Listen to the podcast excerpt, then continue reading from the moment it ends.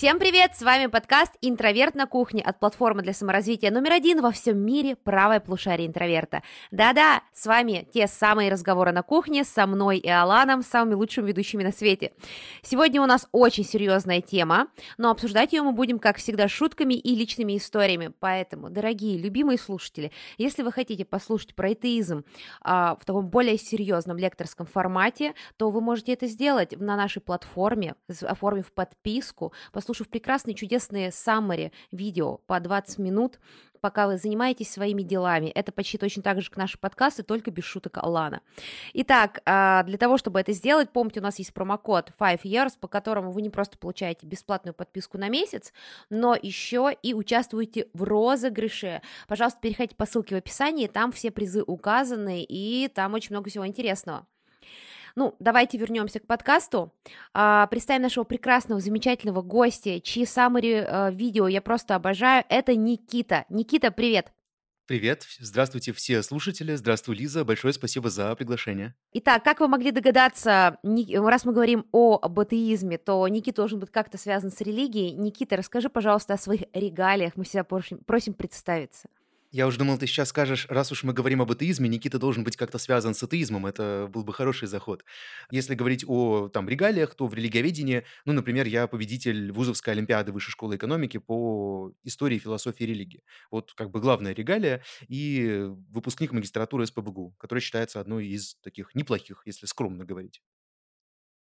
Да, кстати, у нас сегодня Алан, кандидат всех да. наук. Алан, привет, ты кто? Я все это время так, да, спасибо, что представили. Привет, привет, друзья, привет, Никита, привет, Лиза. Привет. И я подавился. Так, так увлекся, что подавился. Так, хорошо. Никит, ну ты так вот прям рассказал, ты так интересно пришел к этой теме, к религиоведению, религиоведению, к религиоведению. И Алан, как от вот... слова религия, а не регалия. Да, регалия видения. Никита, скажи, пожалуйста, вот как, э, ну, это может быть грубо прозвучит сейчас э, вопрос, но я не, ничего плохого не вкладываю в него. Но э, ты вот э, сам относишься к вот изучению религии, ты сам больше веришь или больше не веришь? Господи, Алан, так и спроси, Никита, ты верующий? Ну, я мягко хотел подойти к этому. Нет, это, э, во-первых, я не считаю, что это какой-то некорректный вопрос. Э, у нас сейчас э, в наш мир, в нашу эпоху очень люди любят обижаться на разные вопросы. Я считаю, что это абсолютно корректный и нормальный вопрос. Единственное, что в контексте религиоведения он просто бессмысленный. То есть это другой вопрос. Эм, на самом деле это один из первых вопросов, которые люди вообще задают, когда, значит, я говорю о том, что я религиовед. И даже когда я был как-то раз в военкомате, значит, товарищ военком, когда он увидел мое образование, он начал так рассказывать, рассказывать, что а вот я тоже как бы в храм хожу, там свечку ставлю, там люблю, значит, это, это дело. Э, то есть у нас уровень э, в обществе, в принципе, непонимания того, что такое религиоведение, он зашкаливает, э, вот. И поэтому народ вот очень часто спрашивает сразу сходу, да, это, Алан, не, не в твой э, огород камушек, да, это скорее вообще по, про общественный тренд. Мы же сегодня просто об этом говорим, у нас это тема сегодня. Но обычно просто, если как-то упомянешь как-то вскользь, что ты религиоведением занимаешься, сразу, так, а ты каким религиоведением? Православным, там, значит, католическим, может быть, исламским религиоведением. Э, это просто путаница среди очень большого количества людей между религиоведением и теологией. Э, так вот, для религиоведа вообще не принципиально э, его религиозная позиция. Да, он может быть атеистом, он может быть христианином, мусульманином, пантеистом, теистом, деистом, кем угодно, хоть аметистом. Но это вообще никак не должно влиять на его результаты, которые он получает, и на то, что он говорит о религии. Но, к сожалению, поэтому вопрос, например, твой очень актуален, иногда это не работает. Иногда люди, они просто в оковах своих собственных убеждений, в оковах своего мировоззрения, они не могут выйти за его пределы и, например, сказать что-то объективно, скажем, плохое об истории религии, если они исповедуют эту религию. Поэтому вопрос, на самом деле, э, с одной стороны, э, с одной стороны актуальный, с другой стороны нет. Но я бы сказал, скорее да, чем нет. Э, если говорить Мгм. обо мне, то я в основном, когда говорю с аудиторией, э, допустим, когда читаю лекцию или когда говорю в компании в какой-то, в кругу друзей, в кругу зна знакомых, я чаще всего говорю, что я агностик. Что, ну, я же достоверно точно не знаю, есть какие-то боги или Никита, агност... Никита, агностик это ленивый атеист. Тебе... Ну, ты просто ждешь, пока что-то Э, тебе расскажут, доказательства принесут. Я буду тут представителем тех, кто задает э, вопросы, которые для других покажутся, ты что, глупый, не понимаешь. Вот давай точно определимся, кто такой агностик, потому что сейчас агностик это стало, знаешь, таким очень популярным а, обозначением, и все такие, а, ты, ты просто не понимаешь, я агностик. Вот, и не каждый вкладывает правильное понимание сюда. Вот давай скажи, как профессионал, как э, человек, который знает, кто такой агностик, вот кто такой агностик? Да, это на самом деле самый важный вопрос. Вообще, в принципе, в любых социальных науках первое, что нужно сделать, это определиться с терминологией, потому что иначе можно просто закрывать обсуждение и идти, не знаю, там куда-нибудь в кабак, хотя мы не одобряем распитие спиртных напитков, э, потому что все становится просто бессмысленным. И надо сказать, что, эм, значит, что такое агностицизм? С точки зрения вообще буквальной трактовки, это э, констатация того, что мы чего-то не знаем, то есть гнозис знания, а частичка отрицания в греческом языке. А, Агностицизм действительно сейчас очень моден. И моден он не случайно, а, например, благодаря Бертрану Расселу, одному из самых известных атеистов все-таки 20 века, который всегда в публичной дискуссии говорил, я агностик. Ну, я точно не знаю, вот что означает агностицизм. Но на самом деле я тут с Лизой склонен согласиться. Дело в том, что агностик– это тот, кто говорит о том, что я не могу точно доказать отсутствие Бога. Но это абсурдная постановка вопроса, потому что доказать отсутствие чего-либо вообще в принципе очень сложно и почти невозможно. Поэтому зачастую действительно под маской агностицизма прячутся атеисты. Вот. э, Как сопоставить атеизм и агностицизм, по крайней мере, в моей картине мира? Атеист– это тот, кто лично не верит в Бога. При этом он может быть одновременно агностиком. То есть атеизм и агностицизм прекрасно соединяются друг с другом и сливаются в единой песне. Потому что я могу не верить в Бога лично, то есть я атеист, я в Бога не верю. При этом я не знаю же, что его нет. Я точно так же не верю в э, фею, например. Но фея может оказаться, что и существует вдруг. Э, Эти аргументы использовал в своей культовой книге «Бог как иллюзия» Ричард Докинс, самый известный атеист современности.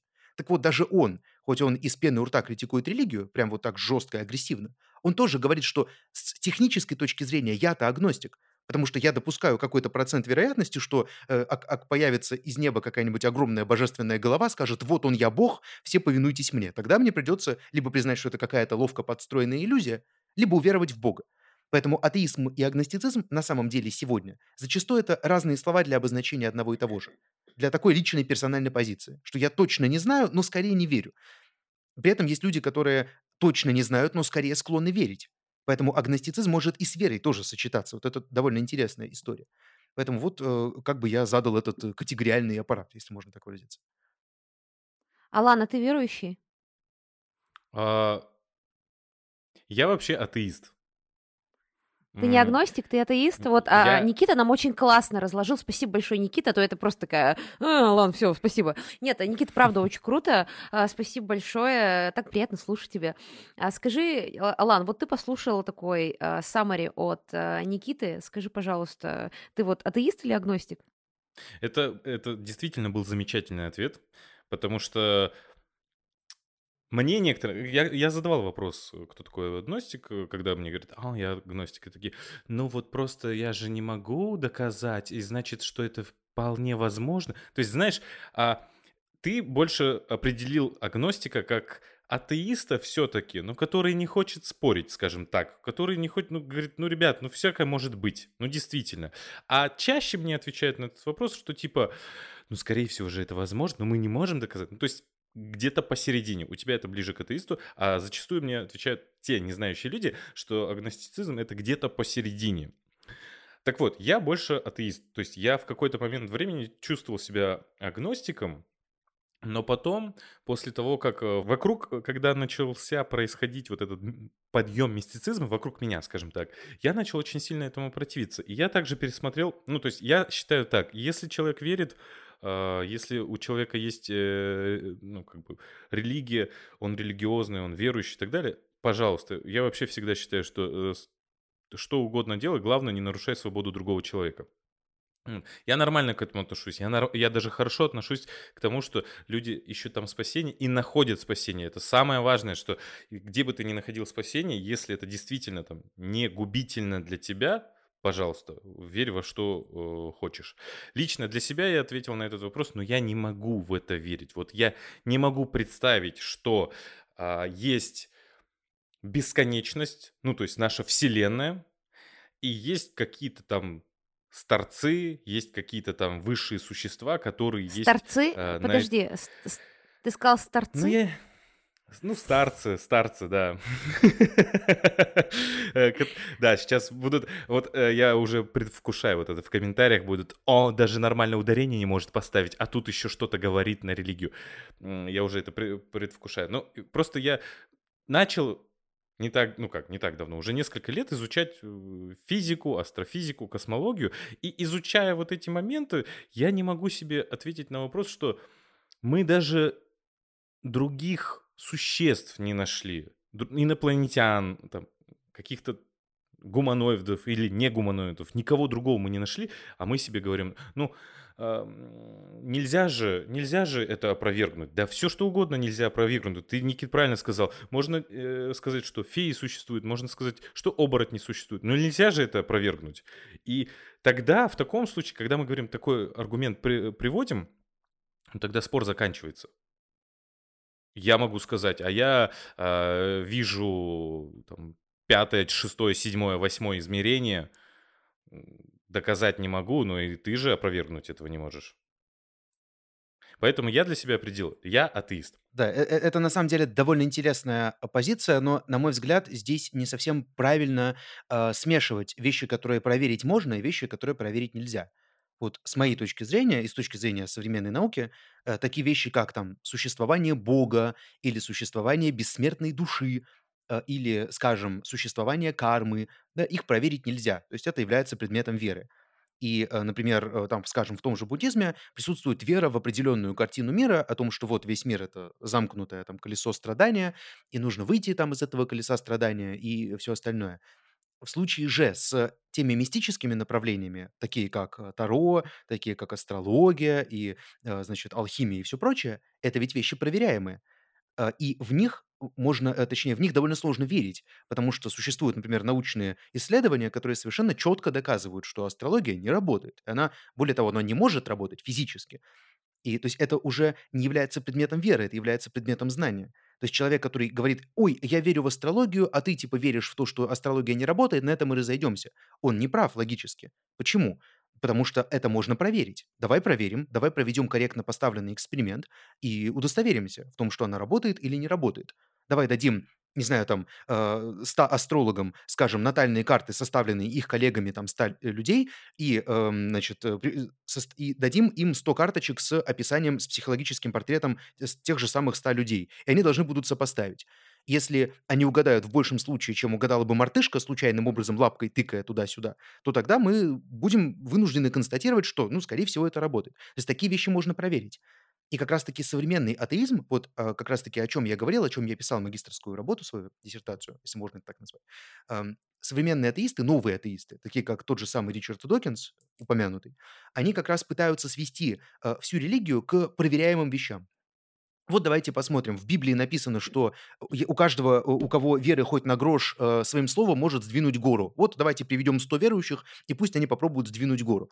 А религия отбивается, знаешь, как наносит ответный удар, как империя, и говорит, нет, типа, это, э, это э, значит, это аллегорическое, это вы, типа, притчу приняли, дебилы, атеисты, вы при- приняли притчу за э, что-то совершенно другое, за, за буквальную констатацию какого-то физического факта. Типа, это вы, дураки, не поняли. Вот, и на этом э, уровне сейчас ведется дискуссия.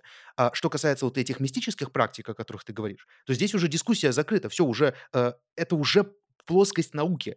А что касается религии, она все еще бор- борется за сепарирование, за, как бы за сепарацию от науки, за свою сферу экспертизы. Вот, поэтому здесь, на мой взгляд, это просто уже предмет веры. Э, То есть, например, я там э, не н- являюсь человеком неверующим именно в личностного Бога, но я, например, иногда, когда засмотрюсь на какой-нибудь красивый пейзаж или заслушаюсь какую-нибудь хорошую музыку, могу себя почувствовать пантеистом. То есть для меня вот эта духовность– это красота окружающего мира. И Так, Никита, Никита, опять я тут буду представителем тех, кто не понимает умные словечки, пантеист. В двух словах. Да, кто Ни- это? Никита, расскажи подробнее. Ты, ты кидаешься терминами и не говоришь, что они значат, а нужно отвечать, как там, за за... октагон. Я пытаюсь, да. Октагон. А, ну, пантеизм, если буквально в двух словах, да, то пан- это как все, да, с греческого, теос- бог, то есть все бог. А, самый известный представитель пантеизма в истории- это Бенедикт Спиноза, да, который жил в э, 17 Ну, тот веке. известный, да. Да, и который, э, который считается, о котором Бертран Рассел писал, что это самый духовный из всех философов, хоть и был э, пантеистом, и, и при этом он считается еще и атеистом. И он, кстати, умер, один факт о философах, немного я тут Глеба Андреева подменю, э, он занимался тем, что шлифовал стекла, да, зарабатывал на этом жизнь, и умер от туберкулеза из-за этого в свои 45 лет, не дожив, по-моему, даже до 45 лет. То есть пантеизм — это представление о том, что все, что нас окружает, это есть Бог. И э, как раз-таки Пулман «Темные начала», та самая пыль, э, это отражение идей пантеизма во многом. А, кстати, по поводу Глеба Андреева, у нашего прекрасного лектора по философии Глеба, которого вы очень любите в комментариях, спасибо, что пишете нам комментарии, э, у него теперь свой собственный подкаст «Кант жив», и туда в качестве гостя ходил Никита. У вас, по-моему, был подкаст, если не ошибаюсь, на тему «Есть ли Бог», правильно? Да, у нас был подкаст примерно на те же темы. Я очень стараюсь не повторяться. То есть то, что я говорил в том подкасте. Я, уверена, у тебя получится. Я уверена, у тебя получится, потому что Глеб явно поумнее, чем его вопрос задавал. Итак, подкаст «Кант жив» можно послушать на всех платформах. А, если вы сейчас слушаете нас, например, на Apple подкастах, э, спуститесь, проскрольте вниз, там будет от этого же издателя или на Яндекс Музыке от этого же издателя подкаст «Канджив», либо вы можете подписаться на наш YouTube-канал подкаст «Право полушария интроверта», куда переехали все наши новые подкасты, а их сейчас у нас очень много. Это подкасты по философии, сексологии, истории, музыке, кино и многому другому. Так что, если вам не хватает э, подкастов для того, чтобы мыть посуду, гулять с собакой, то вы можете послушать вот миллионы наших подкастов, нашу мультивселенную подкастов и встретить там снова Никиту, например. Я вообще отстаиваю позицию, это идея, на авторство которой я не претендую, но она мне очень близка, о том, что э, духовность, вот то, что в английском называется термином spirituality, у нас адекватного перевода нет, э, духовность конкретного человека, она, во-первых, гораздо шире, чем религия, и человек может испытывать квазирелигиозные переживания, например, в процессе прослушивания музыки или в процессе просмотра футбольного матча. Вот я лично как-то наблюдал сцену, как, значит, два болельщика, эм, значит, из Латинской Америки, увидев портрет Марадоны, да, бросились на колени и стали совершать земные поклоны, буквально. То есть это не, не, не фигура речи даже. Эм, то есть какие-то вещи, которые могут человека выводить в, э, за границу его обыденного мира. Это есть вот такое квазирелигиозное явление. Э, и это может меняться в зависимости от обстоятельств. Вот поэтому я за себя могу сказать, что я, например, вот когда ходил по горам, скажем, в Прильбрусе, да, или где-нибудь там в Непале, э, и я вижу красивые горы, плюс еще ходьба, э, которая бьет по голове эффектом это, эйфории бегуна, э, я становлюсь гораздо более духовным человеком. Я люблю весь мир, я чувствую во, во всем Бога, а если я просыпаюсь там и сплю три, в три часа, и потом вынужден куда-то переться с утра там, значит, и так далее, то я резко утрачиваю эти духовные ощущения. То есть это на самом ну, деле знаешь, очень характерно. смотри, испытание твоя вера не проходит, потому что настоящая вера та, которая с тобой в самые сложные и в самые, и самые счастливые моменты. Это да. А, вот очень часто ученые, которые испытывают вот те же состояния, которые я сейчас описал, какого-то вот любви ко всему там и так далее, и при этом они э, рационально не могут принять, например, идею единого Бога, потому что идея единого Бога, она особенно благого Бога, она внутренне противоречива, потому что э, как сочетается благость Бога с, например, наличием зла в мире? Абсолютно никак. То есть это очень большая проблема. Они как раз часто становятся пантеистами. И самый известный пантеист вместе со Спинозой в, в компании в одной – это Альберт Эйнштейн который прямо говорил о том, что мой бог – это бог Спинозы. Я верю в бога как в красоту законов окружающего мира. Вот это довольно часто распространенное убеждение именно среди ученых. Не знаю, мне кажется, это просто отмазы для людей, которые, недостаточно, которые хотят верить, но недостаточно много занимались гуманитарными науками, или не, хватало, не хватило сил на изучение а, каких-нибудь а, базовых теологических текстов а, или религиозных текстов. Но это мое личное мнение, и а, без оскорбления чувства теистов, друзья и пантеистов. А вот, Никит, разве то, что ты сейчас объяснял, это не объясняется, объяснял, объясняется, это разве не объясняется выбросом гормонов, ну, как бы научными явлениями, а мы их превращаем в нечто духовное, получается? А, есть очень модное сейчас современное направление, э, как раз-таки, которое, например, представляет известный Роберт Сапольский. Я думаю, многие наши слушатели видели его курс лекций в Стэнфорде по биологии поведения. А, вот. И он как раз, у него есть целая лекция, которую я, кстати, настоятельно рекомендую всем к просмотру, а, которая посвящена как раз-таки ровно религиозности, где он пытается объяснять биологию религиозности. Сапольский, например, он, говоря о религиозности а, человека, он некоторые проявления религиозности, например, такие вещи, как, скажем, омовение постоянные в течение дня, он связывает, не, то, что он связывает, он видит определенные параллели, например, с обсессивно-компульсивным расстройством. То есть он многие вещи в религии религия объясняет через такие довольно а, понятные биологические а, механизмы, но, конечно, феномен религии в миллион раз сложнее, чем биология. То есть здесь вот, это, а, вот этот вульгарный атеизм, который как раз-таки говорит, что, э, вот знаете, как паблик атеист маргинальный такой был очень популярен лет 10 назад, э, где постоянно писали, что вот э, тупые веруны, значит, это вот, вот они такие глупые, ничего не понимают, вот они просто боятся смерти или, скажем, не знают, как объяснить явление окружающего мира и думают, что дождь – это плач, слезы Бога что-нибудь такое. Вот этот взгляд, он очень сильно примитивизирует вопрос, потому что религия – это еще и социальное явление. Вот, поэтому э, вера, она может иметь очень разные корни. Ну, конечно, биологические корни, они тоже здесь есть. Это довольно, довольно странно было бы отрицать. Слушайте, мне кажется, что в целом религия и вера как таковая, она достаточно сложная э, штука для того, чтобы объяснять ее только с социальной точки зрения, только с биологической точки зрения. Э, если мы э, объясняем ее только с точки зрения биологической, то получается как то маргинальный атеист, да? Э, если мы говорим... И получается, знаете, что-то в духе уже собачьего сердца какого-то подобного конфликта. Если мы с вами обсуждаем, пытаемся объяснить религию лишь социально, э, без контекста вообще э, каких-то... И, и более того, и только этически, то получается, что э, мы приходим какому-то религиозному фанатизму, с которым до сих пор мир сталкивается. Очень большая власть религии, которую мы видели, видим на протяжении истории человечества, оставила очень большой отпечаток на нас. И вот такие маргинальные атеисты и в целом э, некое очень сильно отрицательное отношение к религии, часто а, даже не имеющая триггера в конкретный момент времени, когда мы об этом говорим, связано с тем, что исторически мы э, видим огромное количество людей, религиозных фанатов, и то, и видим момент, когда религия влезает в те области, в которые она не должна влезать. Самый лучший мир из всех возможных миров, там, где есть светская власть и религия при этом свободна. А, то есть, э, в целом, а, я думаю, что вот этот маргинальный атеизм связан с тем, что религия имела огромную власть и до сих пор часто имеет огромную власть, и люди, к сожалению, склонны объяснять что-то религиозными постулатами, часто не разбираясь сами, часто верующие не разбираются в каком-то религиозном вопросе своей собственной веры, и мы сталкиваемся вот с такой агрессией. То есть люди очень боятся власти религии, и власти религии именно с агрессивной какой-то точки зрения. Ну, давайте вспомним там крестовые походы, охоту на ведьм, ну, то есть вот возьмем за такие вещи. А, за ограничения в каких-то социальных сферах, а, то есть иноверцам. Просто сейчас мы сталкиваемся с тем, что очень часто те самые маргинальные атеисты, они как маргинальные верующие, то есть мы видим, что ну, сталкиваются какие-то силы, абсолютно не пытающиеся осмыслить вообще религию как феномен, как таковой. А, да, ну вообще это отдельный очень большой вопрос, который заслуживает, я не знаю, там целого подкаста, целого саммари, целого, я не знаю, чего угодно.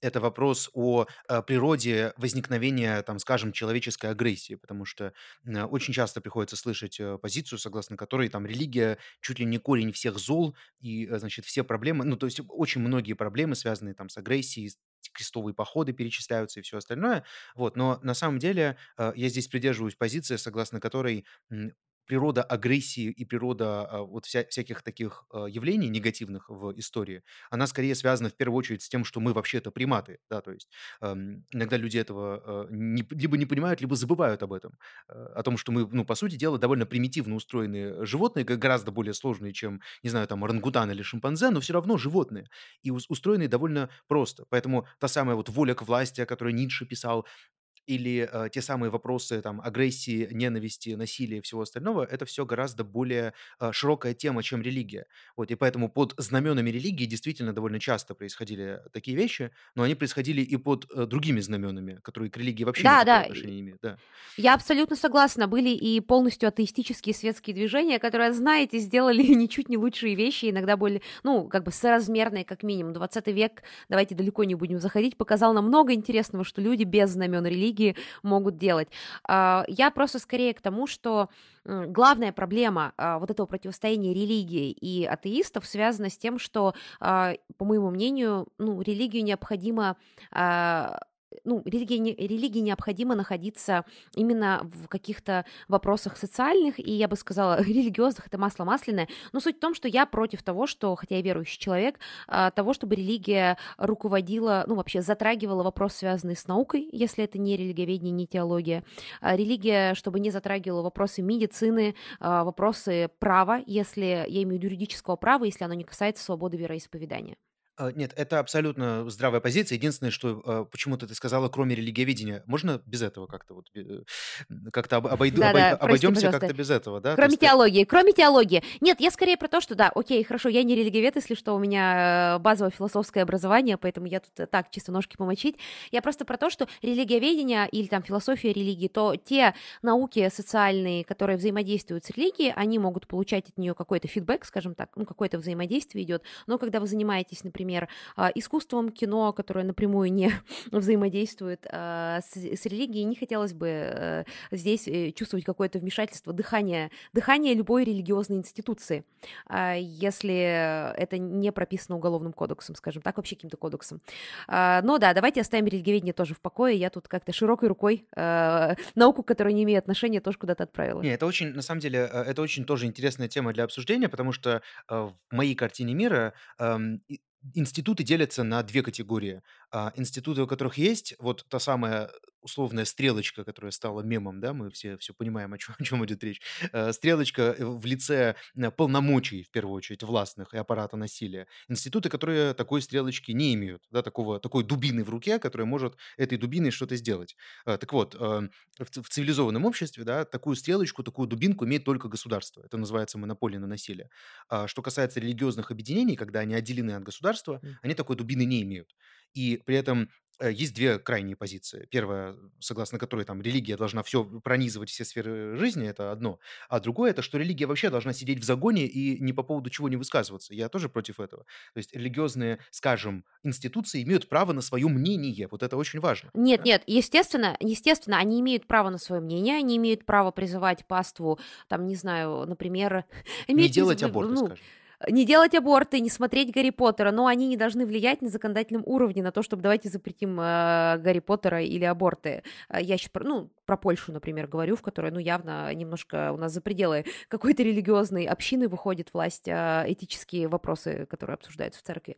Я про это, скорее всего, скорее. А Церковь, вообще, как и все, имеет право высказывать любое мнение, но я против того, чтобы она использовала это, знаешь, уже применяя к законодательному какому-то законодательному там, и так далее. По поводу монополии на насилие, ну да, в принципе, мы все обществознание в школе изучали, право на монополию на насилие есть только у государства. Причем, мне кажется, мы так сказали, насилие, тут э, Любое э, насилие, это такой термин. и, да, Это те, но это термин такой, что давайте так, э, если вы находитесь в государстве, э, в любом, э, то у вас есть право, ну, у государства есть право сажать в тюрьму, судить, ну, то есть применять там полиция, защищает законы и так далее. Это сейчас не попытка как-то э, что-то там э, объяснить, но просто у церкви не должно быть своей армии, например, ну, на мой взгляд. У церкви э, должны быть такие же способы бороться за свои права, как у любого другого гражданина, любой другой организации. Там через суды, через прокуратуру и так далее и тому подобное. Ну, апеллирую именно к законам, существующим в государстве. То есть вот эта история в Польше с абортами или, например, то, что произошло э, в США с абортами, это тоже какое-то безумие.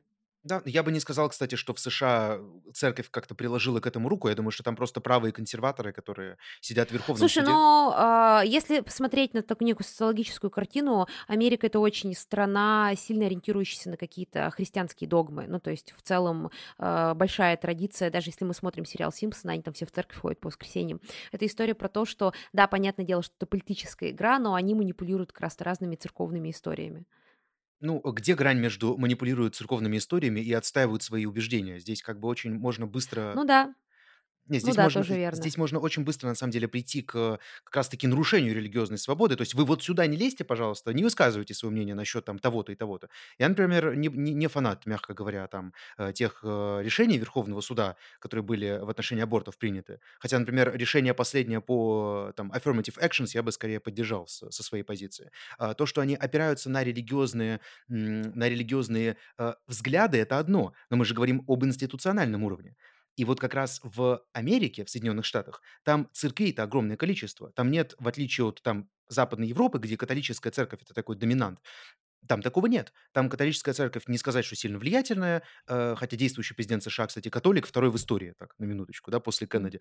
Э, Вот. А, И, соответственно, э, Надеюсь, все, надеюсь, все хорошо закончится, а то у первого вышло э, финал был такой непростой. Да, согласен, согласен.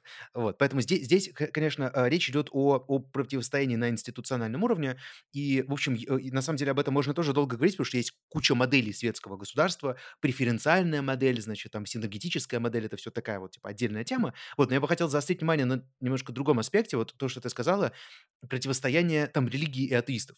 Вот э, я бы хотел прям прицепиться к этой формулировке, потому что она Мгм. даст, даст возможность эм, угл- углубиться вот в, в понимание того, что такое атеизм вообще. А прежде чем Никита расскажет историю про противостояние атеистов и почему э, он со мной не согласен, мне ужасно интересно, я вам напомню, друзья, что нашей прекрасной платформе «Правом полушарии интроверта», платформе для самообразования номер один в целой вселенной, во всех возможных мирах, э, исполняется 5 лет. Алан, Алан, нам 5 лет, я не верю, Нам что мы такие лет. старые.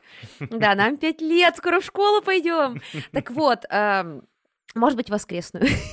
Я ходила просто в воскресную школу, на рандомный факт обо мне. Итак, друзья, нам исполняется 5 лет, и мы хотим подарить вам честь этого подарка благодарен за то, что все эти годы вы были с нами. По промокоду 5 years вы получите целый месяц бесплатного доступа ко всем нашим summary видео. А, По промокоду 5 years вы получите целый месяц бесплатного доступа ко всем нашим видео а, в том числе и о религии. Например, у Никиты есть прекрасный видео summary «Главные загадки и мифы в религии». Скажи, пожалуйста, почему? Три причины, а, почему их надо посмотреть. Три причины, почему надо посмотреть. Э, Потому что я Да. там обсуждаю самые, э, самые разные вещи, в том числе я там обсуждаю астрологию и таро, кстати. Вот это причина номер один. И популярно объясняю, почему ни то, ни то не работает. И чем э, магическое мышление отличается от религиозного. Я затрагиваю такие фундаментальные э, темы. Это, наверное, первые две причины. Ну и третья причина, о которой мне нужно еще подумать. Меня к, к такому вопросу меня жизнь не готовила. Я себя хвали- хвалить я как-то себя не очень умею. Давай какой-нибудь интересный факт, о котором можно узнать, только, знаешь, как кликбейты, э, простое народное советское средство, и вы узнаете это только на видео. Первый таролог был инопланетянин. Рептилоид. А, Например, из этого summary как раз вы узнаете о том, что такое священный Грааль на самом деле. И почему э, культовый роман «Код да Винчи» Дэна Брауна– это набор ахинеи и мифов, и конспирологии, и легенд. И не имеет ничего общего с действительностью. Я там как Да, раз... потому что надо смотреть Индиана Джонса, там показали, как выглядит священный Грааль. Да, да, да. Кстати, да. И, и Монти Пайтон. Монти Пайтон и священный Грааль. Конечно, Монти Пайтон. Гениально. Итак, друзья, мне кажется, кликбейт отличный. Если хотите узнать, почему Код да Винчи был неправ и что правдиво Монти Пайтона, смотрите видео Summary главные загадки и мифы в религии. Тем более, что оформив подписку в августе, совершенно бесплатно, напоминаю, вы участвуете в розыгрыше призов. И, к слову, а, также мы сейчас разыгрываем, вы не поверите, iPhone а, 14 Pro Max, iPad и наушники Apple, и также наши профкурсы. Чтобы узнать, как, Наушники слушайте дальше, я расскажу дальше Max. Прочим. Max, да, между прочим. Так что видите, какие мы щедрые на свой юбилей первый. Так что слушайте нас дальше, я расскажу подробнее дальше, что за, как получить эти призы. Ну что, Никит, давай, расскажи нам про противостояние атеистов и религиозных, а, верующих, да, правильно будет сказать? Да, вот э, это очень интересная вещь, потому что это на самом деле ложная дихотомия, тоже довольно часто приходится слышать. Атеист, вот как бы он против религии выступает. Значит, на самом деле это вообще не так, потому что атеист, опять же, Я, в... я сказала, маргинальные атеисты, те, которые пишут э, шутки про верующих. Я, я А, э, хочу уточнить, уточнить. Да-да-да. Э, м, я бы скорее, наверное, использовал вульгарный, потому что маргинальный- это какая-то, знаешь, как, э, ма маргиналы- это какое-то оскорбление, хотя вульгарный может быть тоже как оскорбление, не знаю. Мне Э, кажется, вульгарный мне кажется, вур вульгарный- это как будто тоже оскорбление, потому что маргинальная история- это что-то для меня близкое к панку, типа свободный выбор человека. А вот вульгарный- это какая-то такая, типа, Это, э, уже не твой э, выбор как будто история. это Мулен Руж, это что-то туда. Не, вульгарный атеизм- это, э, ну, как в советском категориальном аппарате очень часто говорили про, э, там, вульгарный материализм на на контрасте с мар великим мар марксизмом. Э, то есть вульгарный материализм- это вот Гальбах там ка или, э, какие-то такие ребята, которые слишком механистично как бы понимали, э, там, устройство мира и так далее. Так вот, что касается, атеизма и, э, и религии. Значит, э, атеист- это человек, который не верит в Бога и или в других мистических существ. И, например, э, в ряде определений атеизма атеист может одновременно верить в астрологию. Там ведь он там ведь нет Бога в этой астрологии. Но астрология- это другая, э, концепция, которая иррациональна, которая псевдонаучная, которая, э, опровергнута, поэтому в в неё в верить атеист, по идее, по-хорошему тоже бы не должен. Вот. И, э, собственно говоря, там Таро и прочие вещи, о которых я в том числе в том summary говорю, это вещи иррациональные. Поэтому часто в понятие атеизма еще и это включают. То есть дополнительные коннотации есть у термина атеизм. А есть другой термин, не менее важный. Это термин антиклерикал или, например, э, антитеист. То есть, э, есть еще люди, которые считают, что да, Бога нет, но было бы хорошо, если бы он был. То есть вот это тоже такая вещь, да? А, а при этом антитеист антитеист, он, э, считает, что идея Бога, она сама по себе порочна, там, внутренне противоречива, ужасна и так далее. Э, антиклерикал- это человек, который выступает категорически против организованной религии, в частности, против церкви. И, например, в Западной Европе антиклерикализм очень распространен. Э, почитайте либо те же "Темные начала" Пулмана, либо, например, тоже легендарный роман "Овод" Этель Лиан Войнич. Кстати, интересный факт: она была женой того самого Войнича, который обнаружил манускрипт Войнича, который вроде как недавно расшифровали, а до этого, э, 100 лет не могли расшифровать. Так вот, антиклерикализм и атеизм- совершенно разные вещи. То есть есть атеисты, которые говорят: "Да я религию обожаю, я бы тока рад, чтобы все боги мира бы существовали, но вот я лично не верю". А есть атеисты воинствующие, да, которые совмещают это еще и с антиклерикализмом и говорят: "Религия- это то явление негативное, которое должно быть вообще исключено из современного мира. Оно должно вообще утратить свое значение. Желательно, чтобы религии вообще не было". Э, я, например, не отношу себя к таким атеистам. Я тока рад, чтоб все религии были, чтоб все, э, значит, цвета цвели, кроме тех религиозных традиций, которые там, значит, экстремистского характера какого-нибудь. Всё остальное я тока за. А, поэтому здесь вот а атеист может очень дружественно относиться к, э, религии, вообще ей не противостоять. Я, например, ходил, э, выступал на рождественские чтения православные, э, рассказывал о религиозности православной, э, о религиозности современной молодежи в целом, ну, с позиции социологии религии. С большим удовольствием всегда общаюсь там и со священниками, и и, значит, и с монахами, и с кем только не. Вот, поэтому здесь эти вещи, они могут совершенно как бы идти параллельными потоками, вот так бы я сказал. А, Никит, а как называют атеистов, которые хотели бы, хотели бы, чтобы магия существовала? Ну, например, как в "Гарри Поттере". Атеисты-мечтатели, я бы так назвал. Это тех, кто вот хочет, Я чтобы атеист-мечтатель. Во во во, да. О, веканство веканство веканство, я вспомнила, неоязыческая религия, не веканство, Вика, а, да, которая "к", по-моему? Да, Вика Вика, да, там, где пентаграмма. А, они очень сильно, а, повлияли на культуру. А, например, там сериал "Зачарованные", вот самое яркое, которое все видели, это считается таким произведением, которое вдохновлено неовеканством. Да, это интересно. И там еще феминистский посыл, по-моему, есть, насколько я помню, в веканстве. Да, да, в веканстве, поэтому, да, такой прикольный прикольная на самом религия, потому что там есть исключительно богини и так далее. Ну, интересный такой формат. Если обо мне говорить, то я вот, э, я просто тихий, спокойный атеист. То есть я, э, ко всем отношусь х хорошо, с симпатией. При этом, например, э, отдельные аспекты там ре религиозных, э, институтов в течение истории я, например, подвергаю критике. Э, скажем, те самые репрессии, которым сначала подвергались сами христиане, но как только, э, христианство стало официальной религией государственной в Римской империи при Значит, э, при императоре Константине был заложен фундамент этого, а потом это случилось там чуть позже, в IV веке. А, они первыми, опять же, стали прессовать и репрессировать всех, кто, э, значит, э, кто был не такой.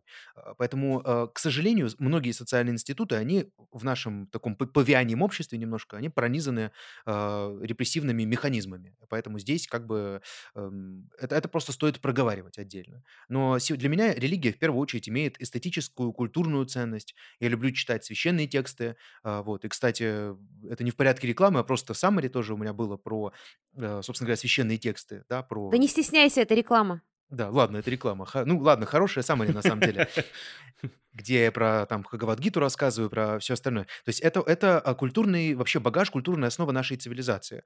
И у меня даже есть идея написать э, такой, не знаю, э, э, роман, не знаю даже, как это назвать, в каком жанре, э, про мир, в котором нет религии вообще. Э, Возможно, это не супер какая-то оригинальная идея, но как бы, например, выглядела там европейская цивилизация и даже банальная европейская архитектура, которую мы так любим, если бы там совсем не было, скажем, христианства. То есть, например, там половины картин Рембрандта не было бы вообще просто сразу же. Э, Рембрандт бы только Даже Гарри... писал. Слушай, Никит, даже Гарри Поттера бы не было, потому что это самое христианское произведение из таких, ну, сейчас массово популярных, которые существуют. Оно же пронизано христианской моралью, что меня всегда забавляет, потому что э, так много высказываются религиозные деятели против Гарри Поттера, а это очень христианское произведение. Ну, там есть история про смерть, про возрождение, ну, там Иисус Христос есть, и там очень много этих мотивов. А, Я считаю, что мира без, ну, то есть мира таким, как мы знаем, без религии бы и в хорошем смысле не было. Здесь мы приходим к другому вопросу. Я часто сталкиваюсь с людьми. Это были иногда и мои преподаватели. Я часто таких ровесников встречаю, которые говорят, что они в Бога не верят, но их завораживает красота обряда, красота храмов, а, то есть эстетическая сторона а, религии. Как можно таких людей описать? Они вот ходят в церковь, им очень нравится, но в целом они особо не верят. Ну, то есть это умеренные атеисты. Какого-то специального э, термина, честно говоря, я э, не слышал, э, ко- который бы касался того, что человек вот эстетический симпатизант религии. Может быть, я сейчас придумал как раз этот термин. Э, Звучит хорошо. Мне нравится. Эстетический симпатизант. Я очень эстетический симпати- сим- симпатизант церквей. Я очень люблю церкви, хотя не отношусь к ним, по сути, никак. Всегда переживаю, что что-то не так сделаю, но вот я обожаю всегда, если вижу какие-то церкви, в которых я не была, то захожу, особенно когда путешествую, храмы очень люблю. Мне кажется, в них есть что-то удивительное, э, что-то эстетический, какой-то прекрасный эстетический опыт там можно прожить. А у меня вообще, у меня профдеформация дикая началась. и Я приезжаю в новый город, например, когда путешествую. Я иду, значит, на службу и оцениваю полувозрастной состав, имущественное положение верующих, значит, в... То есть это, это уже все, это уже клиника. То есть, но при этом, да, э, я, например, очень люблю и, и, и мечети, и эстетику мечети, и эстетику там буддийского храма, э, скажем, ну, особенно вот Хировады мне нравится, то, то что в э, Юго-Восточной Азии. И, естественно, православный храм, католический, где часто можно, например, во многих городах, скажем, в Петербурге, можно послушать органный концерт, там хорошую органную музыку, там, не знаю, Мессиана или того же Баха. То есть это все неотъемлемое, это, это все комплекс. Поэтому люди, которые просто говорят, ой, все, значит, тупые веруны, и, и на этом его отношение к религии заканчивается, это человек для меня немножко э, скудоумен, Э, потому что для него религия исчерпывается каким-то вот набором штампов, которые он где-то вычитал. При том, что это гораздо больше. Это Мне религия... кажется, Мгм. это, это психологический аспект. Я очень часто встречала такую агрессию у людей, э, которые выросли в достаточно агрессивно-религиозных семьях. Ну, знаешь, где их заставляли по нежеланию в детстве ходить в церковь или в любой другой храм, участвовать в каких-то обрядах, скучных, неинтересных ребенку и достаточно не объясняли.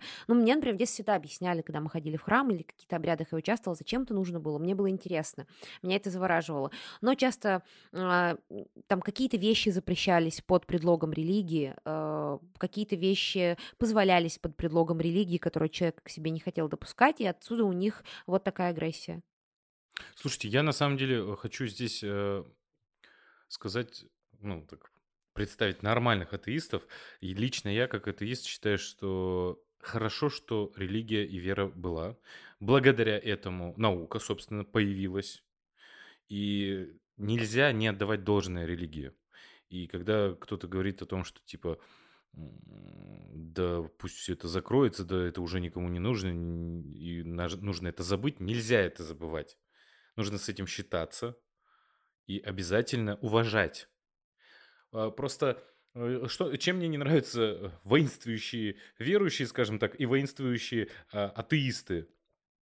Фанатиков, на мой взгляд, никто не любит, а когда а, вы вот как атеист тоже фанатичен и говорите, нет, ничего этого нет, никто не должен в это верить, ну тогда вы, вы становитесь каким-то диктатором, на мой взгляд.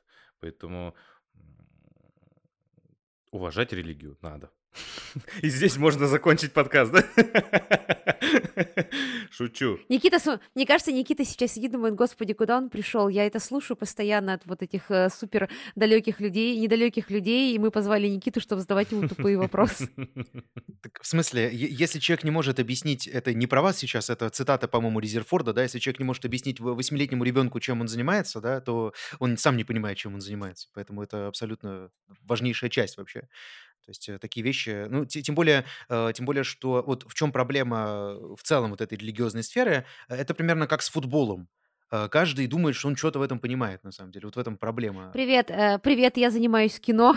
Я хочу сказать, что я тебя понимаю. Абсолютно точно.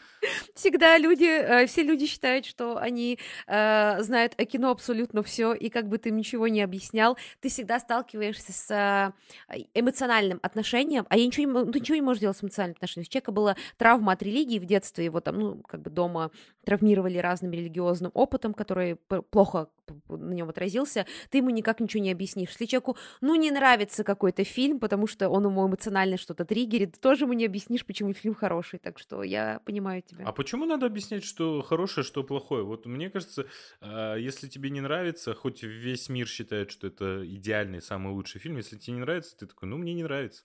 Алан, и, Алан, я никому не объясняю, меня просто спрашивают, почему, например, фильм ох ты, боже мой, почему фильм а, «Нимфоманка Триера» хороший? И я объясняю, мне говорят, а он все равно, ну, знаешь, кусок дерьма. И я такая, спасибо, я 30 минут провела просто для того, ну чтобы поболтать. Тут проблема тогда того, кто задает вопрос. Зачем ты задаешь вопрос, если ты не хочешь услышать? Я тут очевидные вещи э, вообще э, понял, я отвечаю мы, за очевидные Алан, вещи. За все хорошее Алан, против тобой... всего плохого. Да, за все хорошее против всего плохого, это наш девиз. Никит, смотри, по поводу, я хотела вот перевести, я долго вела к этому, а, по поводу этого бытового отношения к религии, бытового отношения к религии, и почему я рассказывала про людей, что типа в детстве, возможно, что-то травмировало. У нас же религия, которая существует как институция, то, что изучается а, в ну, разных а, школах, академиях, ну, типа, где обучают обучают, обучают э, клерикалов. Да.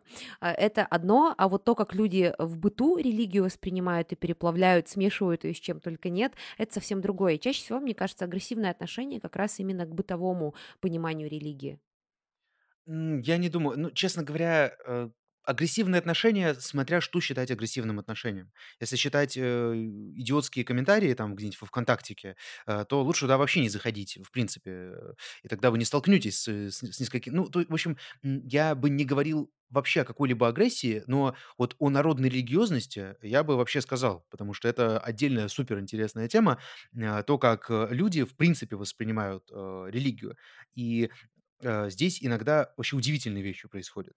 Потому что на самом деле, вот, например, если мы говорим там о постсоветском пространстве, а, православие– это дико сложная традиция. А, то есть вообще понять, а, чем православие там от католицизма отличается, в чем вообще, как там говорят, цимис, да, в чем прикол вообще, почему, во что конкретно верят православные, почему они в это верят. Это очень сложно для понимания. Причем сложно для понимания настолько, что люди, которые вовлечены даже в религиозные процессы, они зачастую многих вещей не понимают. Вот я наткнулся на такую статистику, я об этом рассказал аудитории, когда выступал с, э, живым, с живой э, лекцией, значит, в которой сидели, например, священники, ну и в целом люди активные, верующие, значит, вовлеченные в, в процесс. Э, значит, э, многим верующим, которые знали о там каком-то соборе, я уже там деталей не помню, я, если что, можно будет потом ссылочку вставить на, э, на эту статистику, о которой я говорю, э, значит, задали вопрос верующим, причем верующим активным, вовлеченным. Как вы думаете, в православии от кого исходит э, Святой Дух? Э, только от Отца или от Отца и от Сына? Ну, в рамках концепции троичности. И что бы вы думали? Да? Подавляющее большинство, около там, 60% православных верующих ответили, что э, Святой Дух исходит только от Отца. Э, значит, э, ой, а, от Отца и от Сына. Хотя от Отца и от Сына так думают католики. И ровно на, на этом основании католики и православные в XI веке разошлись окончательно. Ну, точ- точнее, понятно, что они разошлись по политическим причинам, потому что православные не хотели авторитет папы признавать. Ну, это повод был, ну, это повод был. Да, да, да. Вот, то есть, по сути дела, я прям говорю в аудитории, что, э, по сути, вот 60% людей это латентные католики, потому что э, э, это на самом деле настолько сложные вещи, что человек, который просто, он, он живет, он работает, он воспитывает детей, у него там, значит, соба- собака и шесть котов, как у меня, э, и ему вообще некогда У абсолютно... тебя шесть, у тебя шесть котов? Ну, да, есть такое, да. Вау, круто, Я как бо- многорукий бог Шива, у меня на каждой руке по коту сидит. Это удобно. удивительно. Э, Так вот, э, значит, и у людей не всегда есть время э, на то, чтобы активно вовлекаться, потому что это нужно читать литературу, причем, э, чтобы реально понять, это нужно отучиться больше, чем в университете. Вот, поэтому э, иногда люди вообще не понимают, к какой традиции они принадлежат и что они реально исповедуют. И процент людей религиозно активных, он там, не знаю, э, 10-12% по разным подсчетам, по, там, по разным статистикам.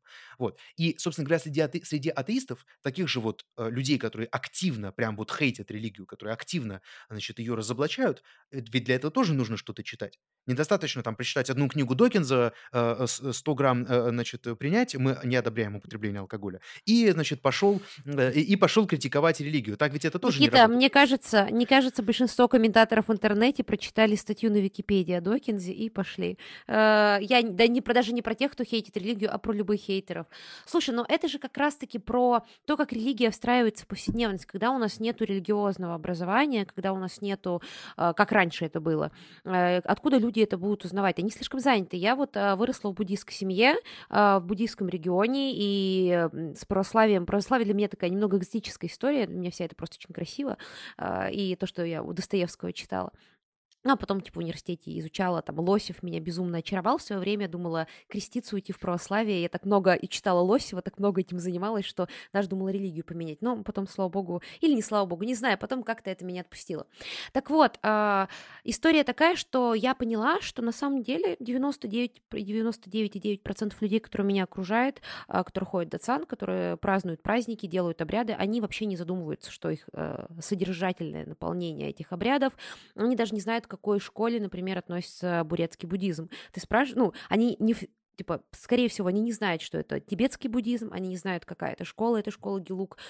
Я сама об этом задумалась лет в 14, когда э, меня спросили, ну вот я там общалась с друзьями из другого города, и они для них буддизм, это, знаете, была история про шаулинских монахов.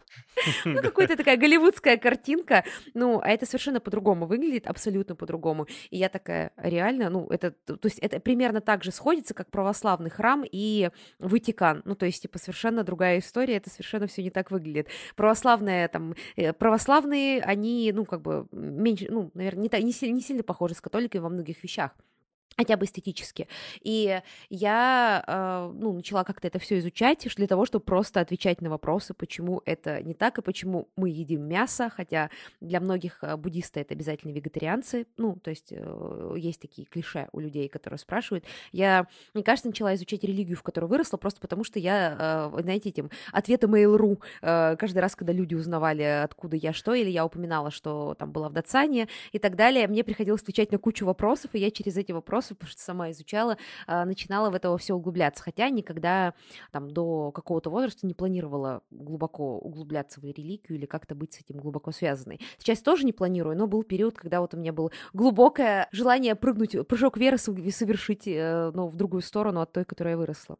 Поэтому, мне кажется, вот эта бытовая история, она очень интересная. Насколько люди, вот по исследованиям, которые считают себя религиозными, православными там буддистами, насколько они реально, э, скажем так, соответствуют канону, должны ли не соответствовать канону? Как это вообще работает в современном обществе?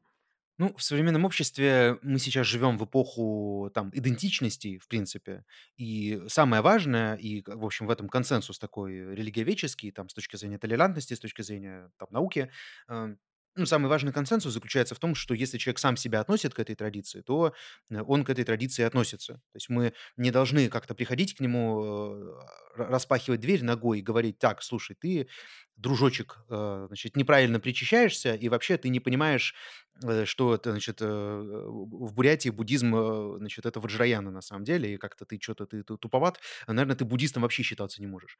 То есть это немножко так не работает с точки зрения там религиозной толерантности и с точки зрения там практики, да. То есть а, по сути, с точки зрения современного подхода, да, если человек сам себя признает, считает таким, то мы должны как бы здесь с ним согласиться. А, с точки зрения определенной объективности, ну, например, я с трудом могу себе представить человека, который называет себя буддистом и при этом вообще не понимает, о чем буддизм, и, и, и как бы, и, а, например, находясь в рамках тибетского буддизма, э, он продолжает думать, что э, буддизм это вот то, что есть скажем, в образцах там Трипитаки, той же самой, которая является основой э, буддизма Тхеравады. То есть это очень сложные вещи, и, эм, скорее всего, в рамках вот этой религиозной системы координат с таким подходом он просто не достигнет успеха. А, то есть вот это тоже, это дру- другая уже сторона. А, скажем, с точки зрения а, православия, если человек пропускает определенное количество причастий воскресных, то он просто по апостольскому правилу да, извергается из церкви. Он перестает быть вообще христианином. Даже не то, не то, что православным, а в принципе. То есть ты отпал от церкви. Все, ты больше не являешься частью церкви. А церковь, церковь это э, тело Христова, да, то есть ты отпал от Христа, если ты не причащаешься. Давайте посмотрим на процент людей в России, которые религи... э, значит, э, позиционируют себя как православных, и которые при этом регулярно молятся, э, посещают храм хотя бы там два раза в месяц, а еще лучше э, еженедельно, которые читают религиозную литературу, Э, которые понимают э, смысл вообще э, православия и, например, почему православные почитают там святых отцов тех же самых, что святые отцы разные в православии и в католицизме. Кстати, все отличия между православием и католицизмом я в еще одном саммаре пояснял, как раз посвященном католицизму. То есть люди, которые реально понимают, что такое православие, их по разным подсчетам в России от 2 до 6% среди православных. То есть вот это мизерный абсолютно процент. И а, поэтому, с одной стороны, мы должны понимать про вот эту политику идентичности, про то, что а, если человек даже культурно православный, вот для него православие – это Александр Невский, победы, значит, э, русского оружия и что-нибудь такое, мы должны сказать, да, он с этой точки зрения уже как бы является православным. Но с точки зрения полноты погружения в традицию, он, конечно же, скорее к православным не относится. Но, опять же, мы ему это говорить не, долж... ну, не должны и не можем. Это просто будет То есть, а, моя идентичность, я отправляю открытку в WhatsApp с днем яблочного вечного спаса. То есть, если ты готова сказать и себя ассоциировать с православием и сказать «я православный», э, значит, э, то, то, в принципе, это э, является уже важным социологическим маркером.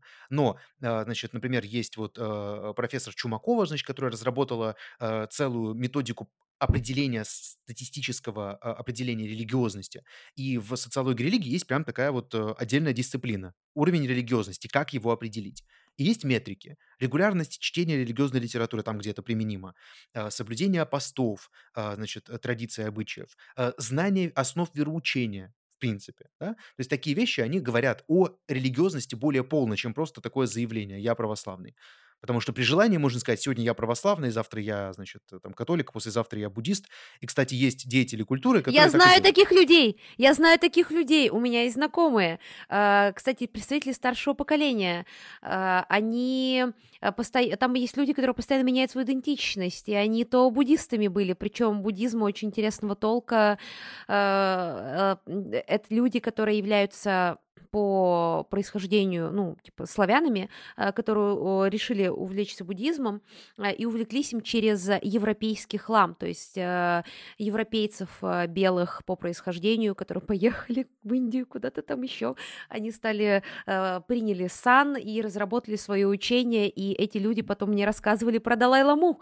Я, О, это, Лиза, это, это, это мое любимое. Которые те самые, которые, о, ну это же так прикольно, ну просто потому что... Не, нет, Алан, они не прикольно, нет, они не прикольно, они мне рассказывали, что это их духовные искания, они йогой сначала занялись, потом вот этим да. всем, а теперь они недавно стали православными, это те люди, которые вдруг внезапно стали все посты соблюдать, кроме предрождественского поста. Каждый раз, когда они начинают мне рассказывать о том, что мне тоже стать православной, а, я спрашиваю, когда они будут рождественский пост блюсти и не праздновать Новый год, и сразу эти вопросы закрываются. А, вот, так что да, это вот вот эти люди, сменяющиеся идентичностью. Это очень распространенная вещь, и, э, кстати, йога не имеет никакого примерно отношения к буддизму. Йога это вообще часть индуистской практики. Внимание, я узнала о йоге в 20 лет в университете. До этого моя семья, никто из тех людей, кто ходил в храм, не в курсе были, что такое йога. Мы узнали об этом из интернета и по телевизору. Ну, вы потому что не настоящие буддисты. Окей, мы мясо едим, и мясо едим. Не, ну справедливости для в Бурятии такой буддизм очень давно быть, э, ну, как бы крепко держащийся за руку с шаманизмом, с традиционным до э, буддистским верованием, и то есть там, где э, по факту скорее меня вырастили не в буддистской, а в буддистской шаманистской традиции, где и то, и другое работает, э, и вполне себе мирно сосуществует, как синтоизм и буддизм в Японии. Мгм. Да, это, кстати, да, да, это очень интересно. И э, вообще, вот э, что касается э, вот этих людей, которые думают, что они становятся, что они приобщаются к духовности, значит, на изучение там а- а- одного буддизма или одного буддийского трактата можно потратить всю жизнь и так ничего и не понять. То есть это эм, в случае с буддизмом это еще на самом деле более-менее оправдано, потому что все-таки буддизм это мировая религия, да. Э, Я не устаю повторять, да, чем мировая религия отличается от э, национальной. Стремление к распространению, разговор с людьми на разных языках, там в разных культурах и так далее. И самое главное это желание э, максимально распространиться. Но ведь есть еще и такие веселые ребята, которые думают, что они становятся индуистами. И не зная древних языков, например, если ты не знаешь санскрита, ты не являешься индуистом, по крайней мере, с точки зрения большинства вот классических школ, потому что это священный язык. Такие же ребята, э, значит, э, они становятся, думают, что они становятся индуистами, а, потому что при- приехал какой-нибудь человек из Индии и говорит, вот я там представитель такой-то школы. Значит, это результат все, на самом деле, общественных процессов, которые пошли примерно в 60-е годы на волне экономического бума в э, США и в Западной Европе. И э, возникла такая штуковина, как рынок религий, буквально. Э, то есть человек, он выбирает себе религию по желанию. Вот как мы выбираем себе, не знаю, там, машину или смартфон, вот так же он себе выбирает религию. Ну, это же важная часть жизни, как бы, да, духовность, религия. И таким образом люди начинают вот так вот бегать, балансировать. И опять же, в этом, например, с точки зрения науки нет наука не оценивает это хорошо или плохо, да, наука это изучает. Но это очень интересное явление. Рынок религий. И мы это наблюдали в 90-е годы в России безумно активно, когда, в частности, а, разные довольно деструктивные организации проникли в нашу страну, такие как Аум Синрикё, которые потом стали известны э, распылением зарина в токийском А, стоп, внимание, внимание, внимание, Аум Цинрикё признана экстремистской организацией в Российской Федерации, мы не поддерживаем и не, а, типа, призываем к ней присоединяться, это опасная Да, и организация. лидер, кстати, Это был буквально казнен. Это, это очень важно проговорить, потому что они буквально на сайте МИДа м, России так помечены, и мы обязаны это проговорить, потому что мы действуем тоже как отчасти как СМИ. А, и потом была книга, мне кажется, Ум Синрикё многие знают, потому что был роман Харуки Мураками про них. И в России это деструктивная организация, лидер которой был казнен не так давно за свои прегрешения э, против общества. Значит, они в России имели связи, причем даже с, а, значит, с какими-то общественными и государственными структурами в 90-е годы, что отдельный вообще интерес представляет. Вот поэтому э, рынок религии, он возникает там, где возникает э, там такой бурный капитализм, э, и люди проникаются, значит, вот этой идеей, что можно выбрать в себе все, в том числе и религию. И таким образом э, эта тенденция, она вообще не удивительна, на самом деле, хотя и сама по себе очень интересна. Вот эта мобильность, это уникальная черта современного общества, потому что всегда люди были как-то закупорены в своем вот этом э, пузыре, то есть ты родился, вырос там в православной семье, ты там и останешься, скорее всего. А, То есть куда-то уйти, там, скажем, в дореволюционной России было довольно сложно. Слушай, ну оно не то, что было нельзя, не то, чтобы было даже мобильность, а это и по- не поощрялось, потому что вспомните, у братьев Карамазовых там есть этот момент, когда а, отец Карамазов с- ну, обсуждает вместе со своим, с- своим слугой, вместе с Алешей, сыновьями Алешей и Ваней, они обсуждают историю, которую в газете напечатали, о том, что, э, что вот про русского солдата, которого я, возможно, я отрывок плохо помню, э, с кем он очень обсуждал. Там обсуждается отрывок, в котором рассказывают о русском солдате, который не принял языческой веры, ну, то есть, э, несмотря на то, что его к этому склоняли в плену, и вот за это он должен, ну, как бы э, обсуждали, что давайте его сделаем святым. И Смердяков, вот этот персонаж прекрасный, он говорит о том, что на самом деле нет ничего плохого в том, чтобы отречься от Бога на словах, а в душе нет, потому что как только ты задумаешься, не отречься ли, ты отречешь. То есть, ну, это как бы вот этот показательный эпизод из, он просто гигантский, в «Братья Карамазовы», который говорит, не то чтобы это не в мобильности дело, это как бы общественно не поощрялось и порицалось даже. Да, да, и более того, переход из, э, а, значит, православия там в другую конфессию в дореволюционной России, насколько я помню, э, возможно, меня здесь поправят, э, он вообще карался, то есть в уголовном правовом порядке. То есть государство, помнишь, мы, помните, коллеги, мы говорили с вами про дубину который обладает или не обладает тот или иной институт. Вот дубина в лице уголовного наказания. Вот мы против этого как раз да, выступаем с точки зрения светского государства. Вот. Сегодня светское государство, иди куда хочешь, делай что хочешь, никакого как бы здесь э, принуждения нет и быть не может, и люди идут, собственно говоря, реализуя свое конституционное право. Предлагаю по чайку. Как думаешь, есть ли бессмертная душа? А, Это очень хороший вопрос. Я могу дать свою квалифицированную научную оценку и э, э, Давай. математически выверенный ответ. Э, Ну, шутка, естественно, да. А, То есть бессмертие души это э, является предметом веры, но не предметом знания. Потому что эта вещь не, а, с точки зрения, давайте метнемся к старине Попперу, да, не верифицируемая и не фальсифицируемая.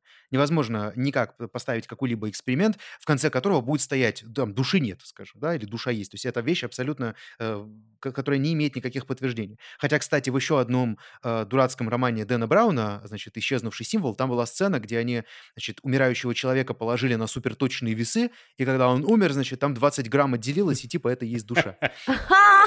Боже, что?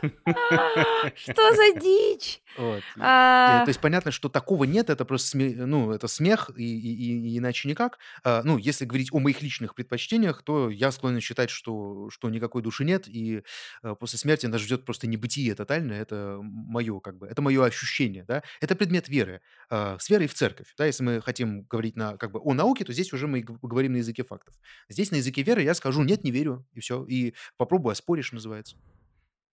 а я считаю, что а, говорить, э, ну, во-первых, про бессмертную душу говорить нужно сразу говорить про контекст религии, но мне кажется, душой может считаться а, целый спектр твоих а, убеждений, идеалов, которые делают тебя человеком. Ну, я прям очень, да, знаете, так а, по-бытовому скажу. А, иначе бы не было той рекламы, где говорилось, ну что по пиву, оформим сделку, какой фауст ты предпочитаешь? Мне кажется, я за этой рекламы просто узнала про понятие души в детстве, ко мне было 4 года, ее по телеку крутили. Вот, я считаю, что идея продать душу можно, потому что ты продаешь свои убеждения. Кстати, напишите, кто помнит тоже эту рекламу, а то ни Алан, ни Никита не посмеялись, я была такая довольная, что ее вспомнила, точную цитату. Вы не помните эту рекламу? Нет. Я Про помню. Фауста. Господи, спасибо, Алан, да. А, я, э, Пожалуйста, напишите, кто помнит рекламу про... Ты жаждешь лучшего, я это дам тебе. Машины, деньги, любовь красавиц. А ты в обмен свою заложишь душу. Ну что, по пиву и оформим сделку? Какое Фауст ты предпочитаешь? Хольстон. Ну, ладно.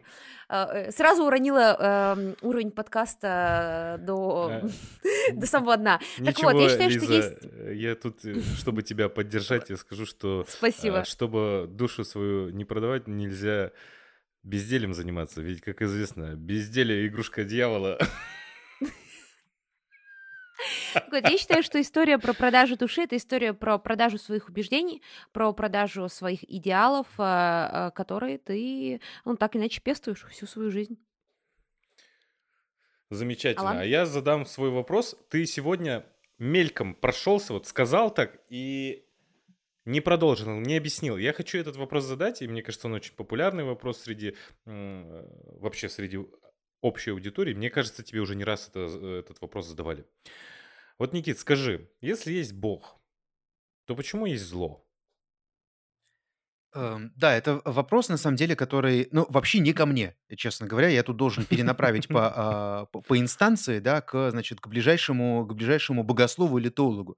Потому что ну, я могу ответить с Ну точки все, зрения... пошла, пошла клери- клерикальная бюрократия. Вот все, пошла клерикальная бюрократия. А, То есть я могу здесь ответить, э, если вот э, выйти как бы в, в научность, да, и в, в научную, в научную строгость, да, и объективность. Я могу ответить, как, об- как зачастую на этот вопрос отвечает теология. А, Потому что вообще э, есть, вот сейчас последний будет, последний термин на сегодня обещаю, деизм, да, представление о том, что Бог создал мир и отошел от дел. Э, деистами часто были французские просветители, например, Дидро, Дени Дидро, автор, франц- э, значит, составитель французской энциклопедии, да, легендарный, он был деистом. Э, Можно быть деистом, и при этом это снимает все противоречия. То есть Бог создал мир и ушел э, в закат, ушел э, тусоваться, заниматься своими делами. А что тут у нас, это уже вопрос нашей свободной воли. Поэтому существование Бога и существование зла никак не противоречат друг другу. С позиции деизма, повторюсь. Вот. Э, Поэтому это самый простой ответ. Но ответ на вопрос э, есть еще более проблемный вопрос. Если Бог есть, и Он благой, и Он активно вмешивается в мир, да, то почему тогда есть зло? Ведь именно в этого Бога верят христиане и мусульмане. Верят в того Бога, который управляет, э, не то что управляет, но он не ушел из мира, да, он продолжает здесь оставаться. Иначе зачем молиться, да? А, здесь эта проблема, с моей точки зрения, просто нерешаемая. То есть либо мы признаем, что Бог не такой уж добрый, а, либо мы э, признаем, что Бог не всемогущий или не, всеблагой, а, или его вообще не существует. То есть я не услышал за всю свою жизнь ни одного внятного ответа на этот вопрос. Подожди, а как же распространенный ответ, а, который дают э, христианские разные э, публичные деятели? Сейчас я не буду давай перечислять неймдропингом заниматься, я просто не точную цитату, а общий смысл скажу про то, что а, Бог дал человеку свободу, и поэтому зло существует. Эта мысль просто, она э, очень легко отбивается э, одним словом, да, буквально, цунами. Все, это ответ полноценный вполне, но я все равно его раскрою. Да, то есть э, природные бедствия, они не вызываются злой волей человека, и там дети, которые гибнут в результате извержения вулкана, цунами, болезней, э, значит, мора и всего остального, э, это никак не объяснимо свободой воли. А, и чаще всего на это отвечают, что, ну, типа, человек своей свободной волей впустил зло в мир, когда совершил грехопадение. Это уже концепция, э, концепция коллективной ответственности, коллективной вины, что за, значит, психопата Адама значит, который съел не то яблоко, отвечает э, там мальчик э, какой-нибудь в Японии, которого смыло волной. То есть это для меня концепция абсолютно аморальная. Да, и типа за счет того, что Ева, Ева поддалась э, соблазну змея, мы теперь рожаем и страдаем от месячных, а потом от климакса. Спасибо большое э, истории, истории религии. Дорогие друзья, я рассказывала, что можно выиграть от, а, у нас а, в честь нашего дня рождения iPad, iPhone и наушники, как они называются, Алан, вот эти большие AirPods накладные. Max. AirPods Max, да. Так вот, друзья, чтобы их выиграть, вам необходимо купить наш профкурс с гигантской скидкой, которая будет длиться весь август, а, или а, пакет а, всех summary видео все включено, или все включено ультра, где будет и summary, и курсы профессии. Вы покупаете, участвуете в розыгрыше.